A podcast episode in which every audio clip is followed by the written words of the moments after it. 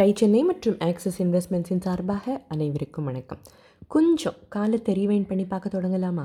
ஆயிரத்தி தொள்ளாயிரத்தி எழுபது எண்பதுகளில் ஸ்பெஷலாக ஒரு கிஃப்ட் கொடுக்கணும்னா அதாவது ஸ்பெஷல் அக்கேஷன்ஸ்க்கு கிஃப்ட் கொடுக்கணுன்னா பலருக்கு ரிஸ்ட் வாட்சஸ் கொடுப்பாங்க. நமக்கே யாராவது கொடுத்துருக்கலாம். ஏன் இப்போ கூட சிலர் நமக்கு இதை கொடுக்கலாம். இல்லை அப்பாக்களும் அம்மாக்களும் உறவுகளும் நிச்சயமாக ஒரு காலத்தில் ரிஸ்ட் வாட்ச் கிடைச்ச கதையை சொல்லி நாம் கேட்டிருக்கலாம். அந்த அளவுக்கு இது ஒரு ஸ்பெஷல் கிஃப்டாக பார்க்கப்பட்டது. பள்ளி முடிஞ்சு காலேஜ் போகிறதுக்கு முன்னால் கொடுத்துருப்பாங்க. பிறந்த நாள் திருமண நாள் பரிசாக கொடுக்கப்பட்டிருக்கும். இல்லையா? அப்போ அந்த காலகட்டத்தில் இந்தியாவோட வாட்ச் மார்க்கெட் எப்படி இருந்திருக்கு தெரியுமா? ரிஸ்ட் வாட்ச் மக்களோட ஒரு அடிப்படை தேவையாக தொடங்கியிருக்கு. ஸோ ஒரு மிகப்பெரிய வாய்ப்பு. ஆனால் ஒரு சில அன்ஆர்கனைஸ்ட் பிளேயர்ஸ் இருந்தாலும் மார்க்கெட்டை ஒட்டு மொத்தமாக வளைச்சி போட்டிருந்த பிராண்ட் எதுன்னு எல்லாருக்கும் தெரியும். ஹிந்துஸ்தான் மெஷின் டூல்ஸ் லிமிடெட் இப்படி சொல்கிறத விட ஹெச்எம்டின்னா நம்ம எல்லாருக்குமே தெரியும்.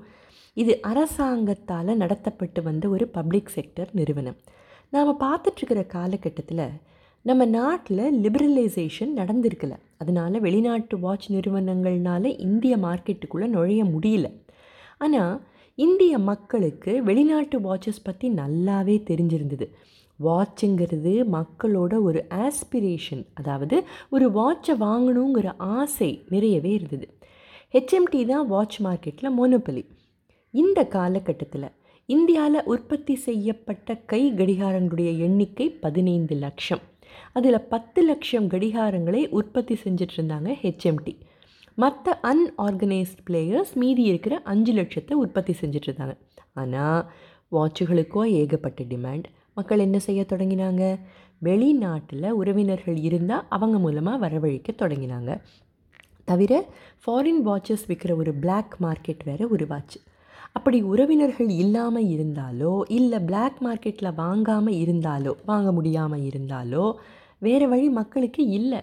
நல்ல குவாலிட்டி வாட்ச் கிடைக்கணுன்னா ஹெச்எம்டி மட்டும்தாங்கிற நிலை. ஆனால் ஹெச்எம்டினால தான் டிமாண்டுக்கு ஏற்ற மாதிரி மேனுஃபேக்சர் செய்ய முடியலையே. ஆர்டர் பண்ணிவிட்டு எப்போ வாட்ச் கிடைக்கும்னு வெயிட் பண்ணிகிட்ருக்க வேண்டிய சூழல். இந்த சந்தர்ப்பத்தில் இந்தியாவோட வாட்ச் இண்டஸ்ட்ரியில் ஏகப்பட்ட ஆப்பர்ச்சுனிட்டி இருக்குன்னு தானே அர்த்தம். இதை எக்ஸ்ப்ளாய்ட் செஞ்சுக்க வேண்டாமா? இந்திய மக்களோட வாட்ச் தேவைகளை பூர்த்தி செய்கிறதுக்காக இந்த நேரத்தில் உருவாக்கப்பட்ட நிறுவனத்தை பற்றி தான் அடுத்த சில பகுதியில் நாம் பார்க்க போகிறோம் எந்த நிறுவனம் அப்படின்னு உங்களுக்கு இப்போ நிச்சயமாக தெரிஞ்சிருக்கும். உங்கள் கெஸ்ஸு கரெக்டு தான்.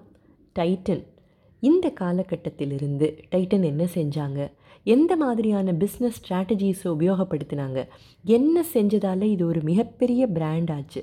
இந்த விஷயங்களை எல்லாம் பார்க்குறதுக்கு முன்னால் நாம் நிச்சயம் ஒருத்தரை பற்றி தெரிஞ்சுக்கிட்டே ஆகணும். அவர் இல்லாமல் டைட்டனுங்கிற பிராண்ட் உருவாகியே இருக்காது. ஜெர்க்சீஸ் தேசாய் டைட்டன்கிற பிராண்ட் தற்செயலாக தான் உருவாச்சு அப்படின்னு இவர் சொன்னாலும் மேனேஜ்மெண்ட் ஸ்கூலில் ஒரு கேஸ் ஸ்டடியாக பார்க்கப்படுற அளவுக்கு எப்படி பிரம்மாண்டமாச்சு? இந்த பிராண்டுக்கும் செக்ஸீஸ் தேசாய்க்கும் உள்ள தொடர்பு என்னங்கிற கேள்விகள் எல்லாம் நமக்கு வரலாம். அவர் தான் தொடங்கினார் அப்படின்னு நீங்கள் யூகிச்சிருந்தாலும் அதுக்கு பின்னால் நடந்த பல விஷயங்களை நாம் தெரிஞ்சுக்கிட்டா தான் இந்த பிராண்ட்கிட்டேருந்து நாம் என்ன மாதிரியான பாடங்களை கற்றுக்கலான்னு நமக்கு புரியும்.